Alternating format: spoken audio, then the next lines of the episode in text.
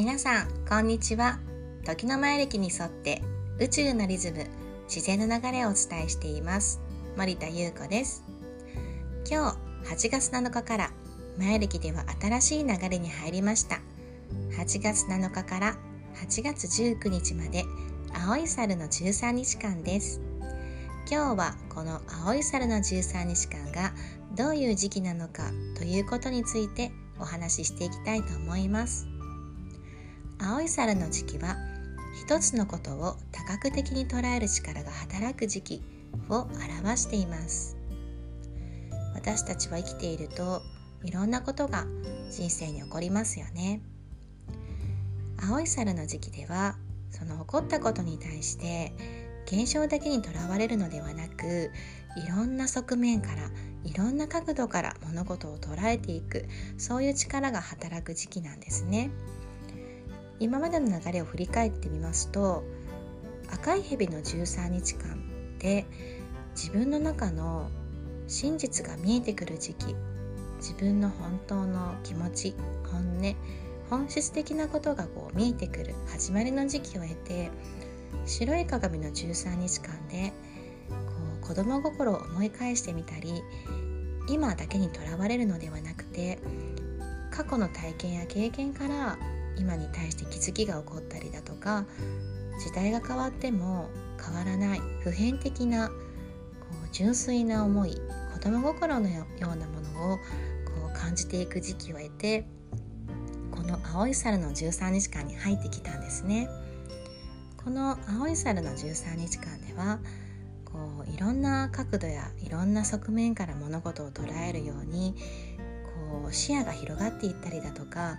こう内観する力が働いてくる時期なんですね。そして青い猿にはキーワードがあります。そのキーワードはトリックスター。トリックっていうのはこう手品だったりマジックだったり、今自分がいる世界から一瞬にして別の世界にワープしてしまうような、そんな魔術的な要素だったりだとか、何か幻想的な要素だったりだとか、こう見る人をあっと驚かせてこう感動だったり笑顔だったりを生み出してくれるような、こう遊び心のあるような、そんな要素があるんですね。ですのでこの青い猿のいろんな視野が広がったり、こう内側にいろんなこう深みが出てくる時ですので、もういっそのこともうマジシャンになったようなつもりで、魔法使いのようになったつもりで、もし自分がこの今の自分自身だったりこの周りに対してこう魔法が使えたりマジックが使えるとしたら、こうどんなことがしてみたいとか、こうどんなことができるっていう、こう想像していくというか、そういうイマジネーションを使って遊んでいく。そしてその中でまた自分の可能性だったりだとかアイディアがどんどん生まれてくるんですね。ですのでこうせっかくこの視野が広がっていって、今まではこうだと思っていたところから、あ、もしかしてこういう見方もあるのかなとか、もしかして自分だけの視点ではなく誰かの視点から見た時にこんな風に見えるんじゃないかなってこう広がっていく時期なので、もう魔法を使えるようなマジシャンになったつもりで、こういろんな世界をこうイマジネーションしていって楽しんでいくっていう風に